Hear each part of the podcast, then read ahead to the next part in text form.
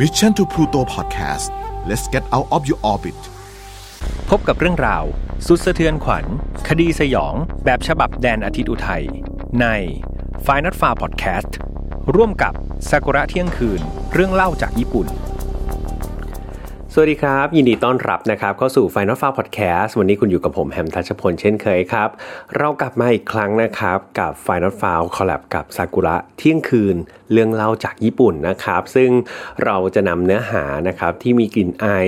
แบบญี่ปุ่นญี่ปุ่นนะครับมาเล่าให้ฟัง ซึ่งแน่นอนว่าก็จะเป็นเรื่องราวเกี่ยวกับคดีฆาตกรรมต่างๆนะครับที่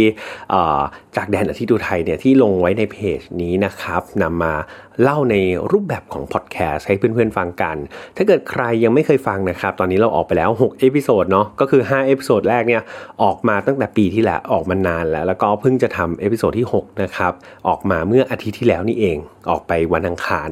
ทั้งหมดนี้นะครับจะเป็นช่วงเวลาที่เรากำลังจะได้เจอกันใน episode ที่ 100 ของ Final f i l ตอนปกตินะครับซึ่งพี่แฮมจัด ขึ้นนะครับที่งานที่ชื่อว่า File Not Found onsite ยังไงใครที่ยังไม่ได้จับจองบัตรนะครับ ก็สนใจเดี๋ยวทีมงานใส่รายละเอียดไว้ด้านล่างนี้เลยนะครับ ส่วนใครที่ชื่นชอบอเนื้อหาแบบนี้ของซากุระเที่ยงคืน เรื่องเล่าจากญี่ปุ่นนะครับ ก็สามารถที่จะเข้าไปกดเพจนะครับ กดไลค์กันได้ โดยในเพจนี้ก็จะมีพวกวิถีชีวิตนะครับ วัฒนธรรมรวมไปถึงคดีฆาตกรรมนะครับ ไม่ใช่แค่ญี่ปุ่นเนาะจะเป็นหลายหลายหลากหลายประเทศเลยครับ บางครั้งเนี่ยคุณลิกะที่เป็นแอดมินเนี่ยก็จะแปลนะครับจากทั้งภาษาญี่ปุ่นเอง หรือว่าบางทีมีคดีของเกาหลีบ้างของสหรัฐอเมริกาก็จะเอามาลงนะครับ ดังนั้นใครที่ชอบเรื่องราวแนวๆนี้แนะนำเลยนะครับ แล้วก็ยังมีกลุ่มที่เป็นซากุระเที่ยงคืนเป็นกลุ่ม support ด้วย แต่ว่ากลุ่มนี้ก็จะมีค่าใช้จ่ายนะครับ อยู่ที่ 60 บาทต่อ1เดือน หรือว่าวันละ 2 บาทเท่านั้นเองก็เรียกว่าคุ้มค่านะครับสำหรับใครที่เรียกว่าสามารถนะครับที่จะจ่ายเงินสนับสนุนเป็นกำลังใจให้กับเจ้าของเพจได้เนาะมาเรื่องราวในวันนี้ต้องบอกว่าค่อนข้างที่จะสะเทือนใจอีกแล้วครับ แต่ว่ามันก็มีความเป็นญี่ปุ่นมากๆ แล้วเราสามารถที่จะถอดบทเรียนจากเรื่องนี้ได้จริง ๆ ผมก็เลยต้องเตือนทุกครั้งนะครับว่าไฟนอตฟาวไม่สนับสนุนความแรงทุกประเภทครับ ทุกเรื่องที่นำมาเล่าเนี่ยอยากให้ฟังไว้เป็นแนวทางในการป้องกันตัวเองนะครับไม่ให้เกิดกับเรา แล้วก็คนที่เรารักครับ ในตอนนี้น้องๆอายุต่ำกว่า 18 ปีพี่แอมยังอยากให้มีผู้ปกครองนะครับ มาฟังด้วยกันนอนหรือว่าชวนเพื่อนๆนะครับ มาฟังด้วยกัน แต่ว่าฟังกันอย่างมีสติแล้วก็ระมัดระวังนะครับฟังเพื่อประโยชน์เนาะฟังเพื่อนำมาถอดบทเรียนนะครับพี่แอมบอกว่ามันจะเป็นประโยชน์กับทุกคนจริงๆอะถ้าพร้อมกันแล้วนะครับมาเข้าสู่เรื่องราวในวันนี้กันเลยดีกว่า เรื่องราวนี้ครับเริ่มต้นจากผู้ชายคนหนึ่งครับ ยังเป็นเด็กอยู่เลยอายุ 13 ปี เขาชื่อว่าเรียวตะอุเอมูระครับ คือเรียวตะคนนี้ครับเป็นลูกชายคนที่ 2 ในบรรดาพี่น้อง 5 คน คือในครอบครัวเขามี 5 คน เขาเป็นลูกชายคนที่ 2 นะครับ แต่แล้วในขณะที่เขากำลังเรียนอยู่ระดับประถมศึกษาเนี่ยคุณพ่อกับคุณแม่ของเรียวตะก็แยกทางกันครับ อย่าล้างกันไป โดยลูกๆทุกคนเนี่ยรวมถึงเรียวตะเองด้วยนะ จะต้องไปอยู่ในความปกครองของผู้เป็นแม่ครับ คุณแม่ของเรียวตะเนี่ยก็เลยพาลูกๆเนี่ยย้ายไปอยู่ในห้องเช่า ซึ่งเป็นห้องเช่าขนาดเล็ก ๆ ห้องหนึ่งนะครับ ก็อยู่ร่วมกันนั่นแหละ 5-6 คนก็คือลูก 5 คนกับคุณแม่ 1 คนก็รวมอยู่ในห้องเล็ก ๆ อันนั้น แต่ไม่นานนะครับแม่ของเรียวตะก็เหมือนมีแฟนใหม่ครับ มีคนรักใหม่ แล้วก็ได้เอาผู้ชายคนนั้นครับ มาเป็นพ่อเลี้ยงนะครับของลูกๆของเธอทั้งหมดในเวลาที่ไม่นานมากนักครับ ก็เพิ่งคบหากันเนี่ยแล้วก็ เอาเข้ามาเป็นพ่อเลี้ยงเลย คือต้องบอกว่าฐานะทางการเงินของครอบครัวน้องเลียวตาเนี่ยอยู่ในระดับที่ไม่ค่อยจะดีสักเท่าไหร่ครับ คุณแม่ของเขาจะต้องออกไปกู้หนี้ยืมสินอยู่บ่อยครั้ง นั่นทำให้รายได้ที่เธอหามาครับ มันไม่เพียงพอกับค่าใช้จ่ายนะครับ เพราะว่าพอไปกู้มาเนี่ยมันก็ดอกเบี้ยก็จะแพงใช่ไหมครับ แล้วก็ยังมีลูกอีกต้อง 5 คน ดังนั้นเป็นไปไม่ได้เลยครับ ที่เธอจะหาเงินมานะครับเพื่อเลี้ยงดูทุกๆ คนในบ้านได้ และหลายคนอาจจะสงสัยว่าอ้าวแล้วแฟนใหม่ล่ะที่เพิ่งเป็นคนรักใหม่ของเธอ หรือว่าพ่อเลี้ยงของพวกเด็ก ๆทำอะไรบ้าง คือต้องบอกว่าผู้ชายที่เป็นคนรักใหม่ของแม่เลียวตาครับเขาไม่ยอมทำงานเลยเลยครับเพื่อนๆ วันๆ เอาแต่นั่งนั่งนอนนอนอยู่ในบ้าน เมื่อนานเข้าครับ นานเข้าเนี่ยนี่ก็เป็นไง พอกพูนขึ้นเรื่อยๆครับ ดอกเบี้ยก็ถ้าเพื่อนๆทราบกันดีครับ ญี่ปุ่นก็ไม่ต่างจากไทย ดอกเบี้ยเนี่ยก็จะเป็นถ้าเป็นกู้นอกระบบเนาะมันก็จะวิ่งกันแบบโหน่ากลัวครับ ดอกเบี้ยนี่ขึ้นรายวันแบบมหาโหดกันเลยทีเดียว สุดท้ายแม่ของเรียวตะก็เลยตัดสินใจ หนีหนี้ครับ คือเธอเนี่ยหอบข้าวหอบของนะแล้วก็พาลูกๆของเธอทั้ง 5 คนเนี่ยหนีออกไปกลางดึกเลย แล้วไม่หาที่อยู่ใหม่ครับ ซึ่งคาดว่าเจ้าหนี้เนี่ยก็จะต้องหาไม่เจอก็คือแบบไปอีกสักที่หนึ่งเลย ส่วนตัวแฟนใหม่หรือว่าพ่อเลี้ยงของเด็กๆเนี่ยเธอก็ไม่ได้พามาด้วยนะครับ เพราะว่าเธอต้องการหนีแบบไม่ให้ใครรู้เลยครับ ว่าที่อยู่ใหม่ของเธออยู่ที่ไหน ดังนั้นจะมีแค่เธอแล้วก็ลูกๆ 5 คนเท่านั้นที่จะรู้ที่อยู่ใหม่จริง ๆ นะครับ แต่เมื่อไปได้ที่อยู่ใหม่ครับ ก็ดูเหมือนชีวิตของแม่เรียวตะครับ ก็ยังอยู่แบบเหมือนว่างวนเดิมๆเลยครับเพื่อนๆเธอไปเจอแล้วก็คบหากับแฟนหนุ่มใหม่อีกแล้วครับ แต่ก็เป็นลักษณะเดิมครับ คือไม่ดีเหมือนเดิม เอามาเป็นพ่อเลี้ยงของเด็ก ๆ เหมือนเดิม แล้วก็ไม่ทำการทำงานเหมือนเดิมครับ วันๆก็นั่งนั่งนอนนอนแล้วก็ใช้เงินที่เธอหามาแบบอย่างสุขสบายเลย และนั่นทำให้เธอจะต้องไปเป็นไงครับ ไปกู้หนี้ยืมสินอีกแล้วครับ จนหนี้เนี่ยมันพอกคูณขึ้นมาเรื่อยๆ เลยครับ พอถึงจุดหนึ่งที่มันไม่ไหว แม่เรียวตะก็ทำยังไงครับเพื่อนๆ วนลูปครับทำเหมือนเดิม หนีหนี้เหมือนเดิมครับ พาลูก 5 คนหนีไปตอนกลางคืนไปหาที่อยู่ใหม่ แล้วก็ทิ้งแฟนใหม่ไว้ตรงนั้นแหละครับ เพราะว่าเธอเนี่ยอยากหาที่อยู่ใหม่ที่ไม่มีใครรู้จัก ทุกอย่างมันวนซ้ำๆเดิมๆแบบนี้ไปเรื่อยๆเลยครับสิ่งเหล่านี้มันไม่ใช่แค่เธอเนาะ ถ้าเรามาจินตนาการไม่ใช่แค่แม่ของเรียวตะเท่านั้น แต่เด็กๆ หรือว่าลูกๆของเธอทุกคนครับ ต้องอยู่ในสถานการณ์อย่างนี้ เพื่อนๆจินตนาการแล้วมันก็น่าเศร้าใช่ไหมครับ ต้องคอยหนีตามคุณแม่ ต้องคอยเจอพ่อเลี้ยงหน้าตาใหม่ๆ แล้ววันๆก็ไม่ทำการทำงานอะไร เอาแต่นั่งนั่งนอนนอนอยู่ในบ้าน เรียกว่าสภาพแวดล้อมเหล่านั้นครับ มันทาให้เด็กๆเนี่ยเติบโตมาแบบขาดแคลนความรักครับ แล้วก็ความเอาใจใส่นั่นเองเนาะ ตัวน้องเรียวตะเองครับ ก็กลายเป็นเด็กที่ไม่แบบไม่ค่อยจะดีเท่าไหร่ครับ ไม่ค่อยเอาไหนก็ค่อนข้างที่จะเกเรในสายตาใครต่อใครเลย แต่นั้นมันก็เป็นสิ่งที่เขาต้องสะท้อนออกมาครับภายใต้ความรู้สึกที่มันไม่มีความสุขหรือความรู้สึกกดดันที่เขาต้องเจอมาตลอด เรียวตะครับ เริ่มที่จะไม่ชอบอยู่ในบ้านนะครับ เขารู้สึกว่าในบ้านเนี่ยมันมีแต่ความทุกข์ครับ เขาไม่อยากอยู่บ้านเลย เขามักจะเตร่ครับออกนอกบ้านอยู่ตลอดเวลาจนกระทั่งล่าสุดครับ เขาได้ย้ายไปอยู่ในเขตคาวาซากินะครับจังหวัด คานางาวะครับ แล้วก็ได้ไปจับกลุ่มมั่วสุมกับแก๊งเหมือนแก๊งเด็กอนาพานกลุ่มหนึ่งแถวๆนั้นนะครับ ซึ่งเด็กๆในกลุ่มนั้นก็เหมือนจะเป็นเด็กที่ประสบปัญหาอะไรคล้าย ๆ กันกับเรียวตะครับ และนั่นเองมันก็เป็นเหมือนไงเป็นแรงดึงดูดครับ ให้เด็กๆที่มันมีปมในใจหรือว่ามีแบ็กกราวคล้ายๆ กันเนี่ยมาเจอกันมาระบายต่อกัน แล้วพวกเขาก็จะรู้สึกว่าเออนี่แหละคนที่ฉันเข้าใจ แล้วก็มาเกาะกลุ่มอยู่ด้วยกัน เด็กเหล่านี้ครับวันๆก็จะไม่ได้ทำอะไรครับ ได้เงินมาจากคุณพ่อคุณแม่ก็จะเอาแต่สูบบุหรี่กินเหล้านะครับ ไปวันๆแล้วบางทีเงินไม่พอก็จะไปลักเล็กขโมยน้อยครับทำให้ร่างกายของเด็กๆเหล่านี้ก็เป็นไงครับค่อนข้างที่จะมีรอยบาดแผลจากการแบบต่อสู้ เพราะบางทีเนี่ยนอกจากจะไปลักเล็กขโมยน้อยแล้วเนี่ยเขาก็ยังไปทำการเหมือนไปรีดไถนะครับกับเด็กๆคนอื่นๆ หรือว่ามีการต่อสู้กันเพื่อแย่งชิงเงินกันด้วย เด็กๆเหล่านี้ครับก็ รับเลียวตะนะครับเข้ามาอยู่ในกลุ่มด้วย ซึ่งก็เป็นกลุ่มเด็กที่เรียกว่าแบบโหใครๆมองก็รู้สึกว่าเฮ้ยเป็นกลุ่มแบบมีปัญหาครับสร้างความวุ่นวายตลอดเวลา แต่เรียวตะเองเนี่ยเป็นคนที่4นะครับที่เข้าไปอยู่ในแก๊งแก๊งนี้ โดยถือว่าเป็นเด็กใหม่ประจำกลุ่มเลย นั่นทำให้เขาเนี่ยก็ดูเหมือนเป็นลูกกระจอกละครับถ้าพูดง่าย ๆ ก็คือเป็นน้องใหม่เป็นแบบเหมือนเป็นเบสของกลุ่มก็ว่าได้ คือต้องบอกว่าในแก๊งเดิมนะครับมันมีอยู่ 3 คนใช่ไหมครับ คนแรกเลยเนี่ยเป็นเด็กอายุ 17 ปีนะก็คือแก่กว่าเรียวตะนะอายุ 17 ปี เป็นเหมือนหัวหน้าแก๊งครับ แล้วก็มีอีก 2 คนอายุเท่ากันก็คือ 18 ปี คืออายุมากกว่าหัวหน้าแก๊งนะครับ แต่ว่าเขายอมเป็นลูกน้องครับเป็นเหมือนมือซ้ายมือขวา ซึ่ง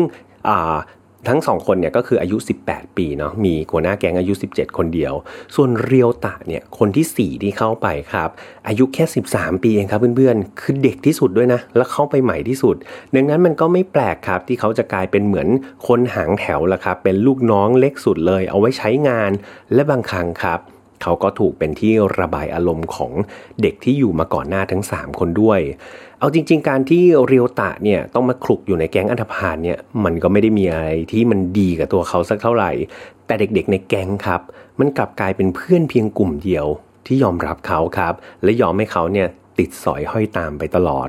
สำหรับเรียวตะในตอนนั้นเนี่ยคือเขารู้สึกว่าเออยังไงก็ได้ ไปที่ไหนก็ได้ที่ไม่ใช่บ้านของเขาเองครับ เขายอมหมดเลย บ้านเล็ก ๆ ที่เรียวตารู้สึกเนี่ยเขารู้สึกว่ามันเป็นบ้านแบบเป็นห้องเล็ก ๆ ที่แบบทุกคนเนี่ยแออัดอยู่ในนั้น แม่ก็แบบไปทำงานที่คลับนะครับแบบเหมือนชอบพาผู้ชายแปลกหน้าเนี่ยกลับเข้ามาในบ้านมาเป็นพ่อเลี้ยง ซึ่งแบบก็ไม่ได้ทำอะไรเลย แล้วก็วันๆเอาแต่แบบเหมือนกินกินนอนนอนซ้ำร้ายครับ บางคนยังชอบทำร้ายลูกๆทั้ง 5 คนรวมถึงเลียวตาก็เคยถูกพ่อเลี้ยงนะครับ ซึ่งแม่เนี่ยไปพากลับมาจากคลับเนี่ยทำร้ายด้วย และนี่ไม่ใช่ครั้งเดียวครับ อย่าลืมนะครับว่าเรียวตะต้องเจอชีวิตแบบนี้วนลูปไปเรื่อยๆครับ เจอแล้วเจออีกเรื่องราวแบบนี้มันเกิดขึ้นมาตลอดเวลาในช่วงหลายปีที่ผ่านมา นั่นทำให้เรียวตะเขารู้สึกว่าหัวใจเขาแตกสลายและด้านชาไปแล้วครับ มันเกินทนกับสภาพแวดล้อมแบบนั้นทำให้เขาเนี่ยรู้สึกว่าอยู่ที่ไหนก็ได้ที่ไม่ใช่บ้านเขาเอง อยู่มาวันหนึ่งครับ เรียวตะเนี่ยก็โดนหัวหน้าแก๊งครับเรียกไปซ้อมอะแบบหัวหน้าแก๊งอารมณ์เสียที่ไหนมาก็รู้ก็เรียกเรียวตะไปซ้อมตามปกติแต่ไม่รู้ว่าคราวนี้ครับเหมือนหัวหน้าแก๊งจะลงไม้ลงมือหนักเป็นพิเศษ อาจจะเป็นเพราะว่าเขาโมโหอะไรจากเหตุการณ์ก่อนหน้ามาทำให้เรียวตะเนี่ยโดนหนักกว่าทุกที เด็กที่เป็นหัวหน้าแก๊งครับ 17 ปีคนนี้เรียกว่าซ้อมเรียวตะจนสะบักสะบอมครับแต่เหมือนเผอิญกับเพื่อนๆ มันมีเพื่อนคนหนึ่งที่เป็นเพื่อนร่วมชั้นกับเลียวตะที่อยู่ในโรงเรียนเดียวกันเนี่ยเขาดันเดินผ่านมาแล้วก็เห็นเหตุการณ์โดยบังเอิญ เขาก็เลยเอาเรื่องนี้ครับ ไปแบ็กเมย์ หัวหน้าแก๊งอายุ 17 ปีครับ เขาบอกว่าเนี่ยเขาเห็นนะว่าพวกนายเนี่ยซ้อมเรียวตะอยู่ ถ้าไม่จ่ายเงินมาเนี่ยเขาจะเอาเรื่องเนี่ยไปแจ้งตำรวจ เพื่อนๆหลายๆคนอาจจะมองว่าเฮ้ยมันก็ไม่ยอมหรอกพวกนี้แก๊งอันธพาลแบบไปฟ้องตำรวจก็ไปฟ้องสิแต่มันไม่ใช่อย่างนั้นครับ เพราะว่าหัวหน้าแก๊งคนนี้อายุ 17 ปีคนนี้เขาอยู่ในช่วงคุมประพฤติครับ คือเขาเนี่ยเคยโดนคดีทำร้ายร่างกายมาก่อนหน้านี้แล้ว แล้วก็โดนตำรวจจับครับ หลังจากนั้นตำรวจก็บอกว่าเนี่ยอยู่ในช่วงคุมประพฤตินะ ถ้าเกิดคุณไปทำเหตุการณ์แบบนี้ซ้ำอีกเนี่ย คราวนี้ตำรวจเนี่ยจะจับเด็กอายุ 17 คนนี้ที่เป็นหัวหน้าแก๊งเนี่ยเข้าคุกอย่างแน่นอนครับ ด้วยเหตุผลนี้ครับหัวหน้าแก่งเขาก็เลยเป็นไง ต้องยอมครับ ต้องยอมจ่ายเงินให้กับเพื่อนร่วมชั้นของเรียวตาคนนั้นที่มาแบ็กเมย์เนาะซึ่ง แน่นอนเขาโมโหสุดๆกับเรื่องนี้ และเขาคิดว่ามันไม่ใช่เรื่องบังเอิญหรอก มันจะเป็นไปได้ไง เพื่อนร่วมชั้นของเรียวตะผ่านมาพอดีตอนที่เขาซ้อมเป็นไปไม่ได้ แต่เขาคิดว่าเรียวตะนั่นแหละ เป็นคนหักหลังเขาครับ ซึ่งอันนี้ความเป็นจริงก็คือเรียวตาเขาไม่รู้เรื่องนะครับเพื่อนๆมันเป็นเหตุการณ์บังเอิญจริง ๆ แต่เด็ก 17 ปีที่เป็นหัวหน้าแก๊งเนี่ยเขาเชื่อว่าเป็นเป็นแผนของเรียวตาครับ เขาก็เลย ทำการเรียกเรียวตะครับมาที่ริมแม่น้ำทามะครับ หลังจากที่เขาจ่ายเงินให้กับเพื่อนเรียวตะคนนั้นไป และก็สั่งให้อีกสองคนที่เป็นมือซ้ายมือขวาเนี่ยรุมทำร้ายเรียวตะแบบปุนแรงสุดๆครับ เอาจริง ๆ สภาพเรียวตาตอนนั้นเนี่ยเขาก็เพิ่งโดนแบบเหมือนโดนซ้อมไปเมื่อวันก่อนใช่ไหมครับที่หัวหน้าแก๊งแบบซ้อมเขาอย่างหนักจนมีเพื่อนเดินมาเห็นเนี่ยโหเรียวตายังหน้าบวมช้ำดำเขียวอยู่เลยครับ เรียกว่าแผลยังไม่หายดีด้วยซ้ำรอบนี้เขาโดนอีกแล้วครับ หลังจากพวกเด็ก ๆ ในแก๊งเนี่ยรุมซ้อมเรียวตาจนหนำใจเนี่ยเขาก็เริ่มที่จะใช้อาวุธครับเพื่อนๆนั่นก็คือมีดคัตเตอร์ครับเขาเอามีดคัตเตอร์เนี่ย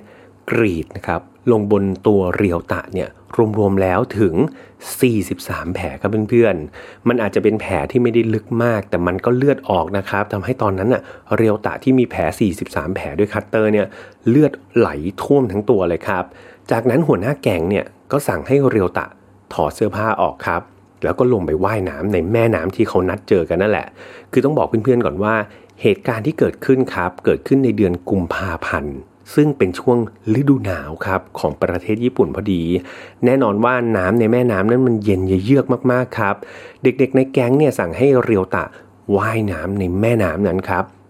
ว่ายแบบไม่ให้หยุดพักเลยนะ คือแก้ผ้าแบบให้ถอดเสื้อออกแล้วก็ห้อยว่ายแบบไม่ให้หยุดพักเลย ถ้าเมื่อไหร่ที่เขาเห็นว่าเรียวตะเนี่ยหยุดพัก พวกเขาจะเอาก้อนหินครับริมแม่น้ำเนี่ยคว้างปลาใส่เรียวตะอย่างไม่หยุดยั้งครับ เพื่อให้เรียวตะเนี่ย ว่ายต่อไป แล้วถ้าเกิดเรียวตะเนี่ยรู้สึกว่าเฮ้ยเขาหนาวมากเขาไม่ไหวแล้วเขาหนีกลับขึ้นมาบนฝั่ง พวกเด็กในแกงก็จะเอามีดคัตเตอร์ครับไล่กรีดเรียวตะครับ แล้วก็กระโดดเตะเหมือนทำร้ายร่างกายเขาครับ จนกระทั่งแบบเขาต้องลงไปว่ายน้ำต่อนั่นเอง เรียวตะในตอนนั้นเรียกว่าเขาบาดเจ็บสาหัสครับ เพราะว่า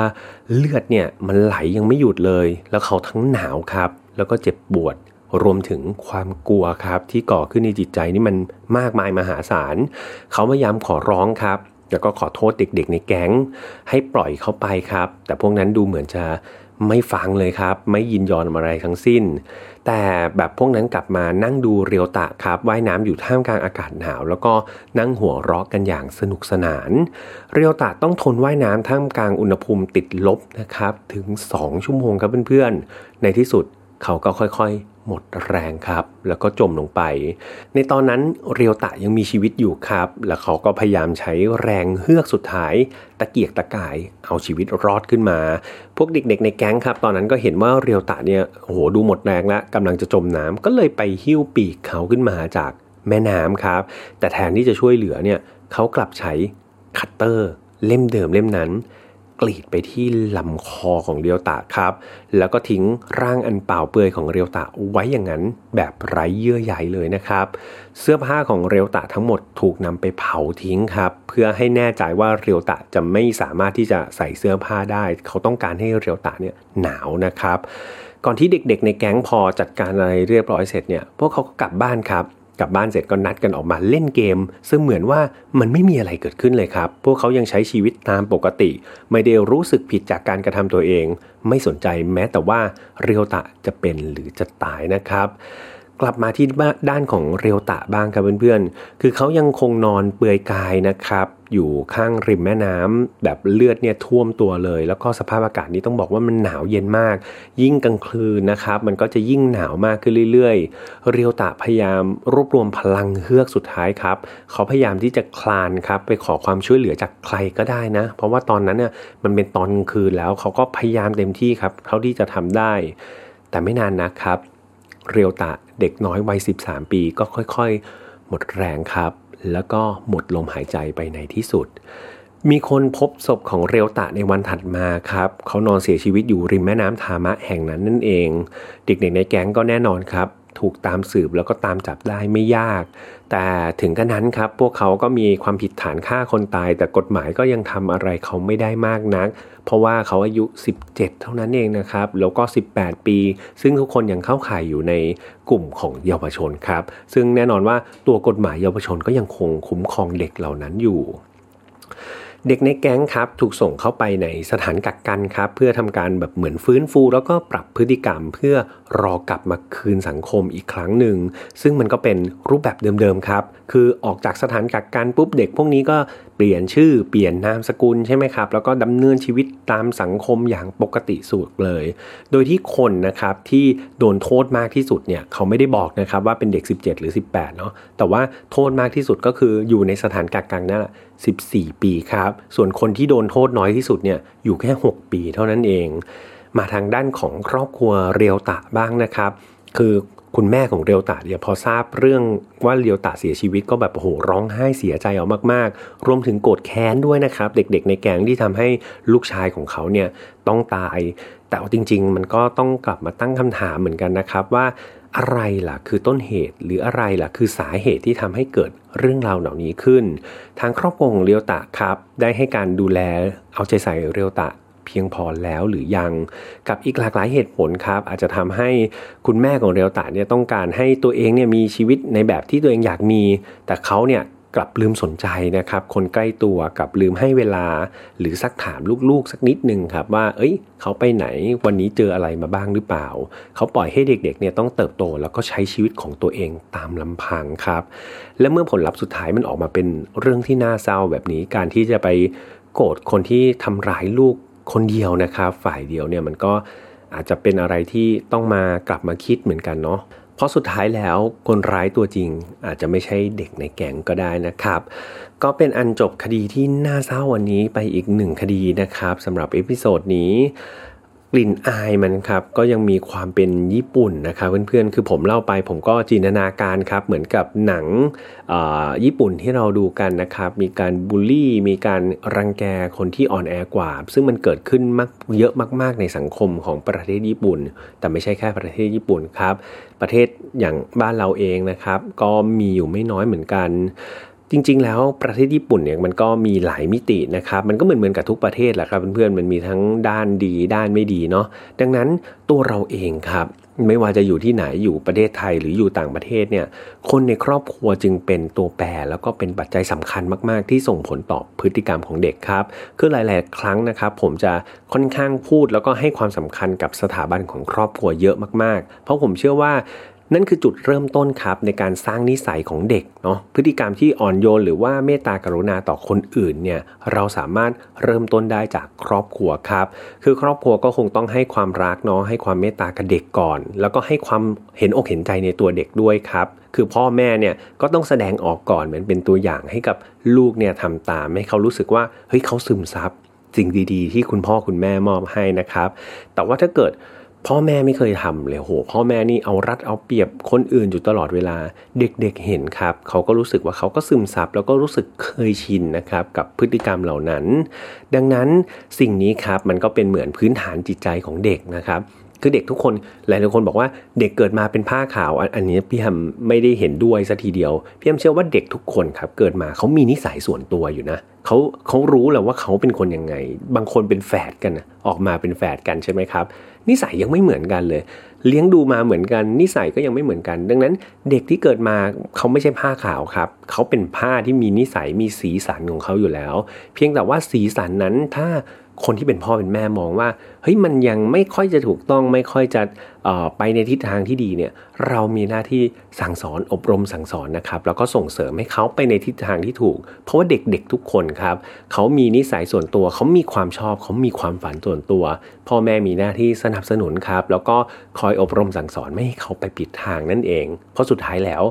พ่อแม่ไม่ไม่ได้มีชีวิตแบบเป็นอมตะใช่ไหมครับ ที่เราจะอยู่แบบเลี้ยงดูลูกไปได้ตลอดสุดท้ายแล้ว ลูกๆก็ต้องเติบโตขึ้นมาแข็งแรงแล้วก็อยู่ได้ด้วยตัวของเขาเอง ยังไงก็ฝากคุณพ่อคุณแม่แล้วก็เป็นกำลังใจครับ งานเลี้ยงลูกถือเป็นอาชีพที่ยากที่สุดนะครับ อันนี้พี่แฮม confirm ครับ แล้วก็ได้ยินมาจากหลายคนเลยว่า บางคนเนี่ยแม่ก็งอนใช่ไหมบอกว่านี่พ่อไปทำงานแล้วก็กลับมา พ่อบอกเนี่ยทำงานเหนื่อย จริง ๆ แล้วแม่ที่เลี้ยงลูกอยู่ที่บ้าน เหนื่อยกว่านะครับคุณพ่ออันนี้ก็ฝากกันไว้ครับ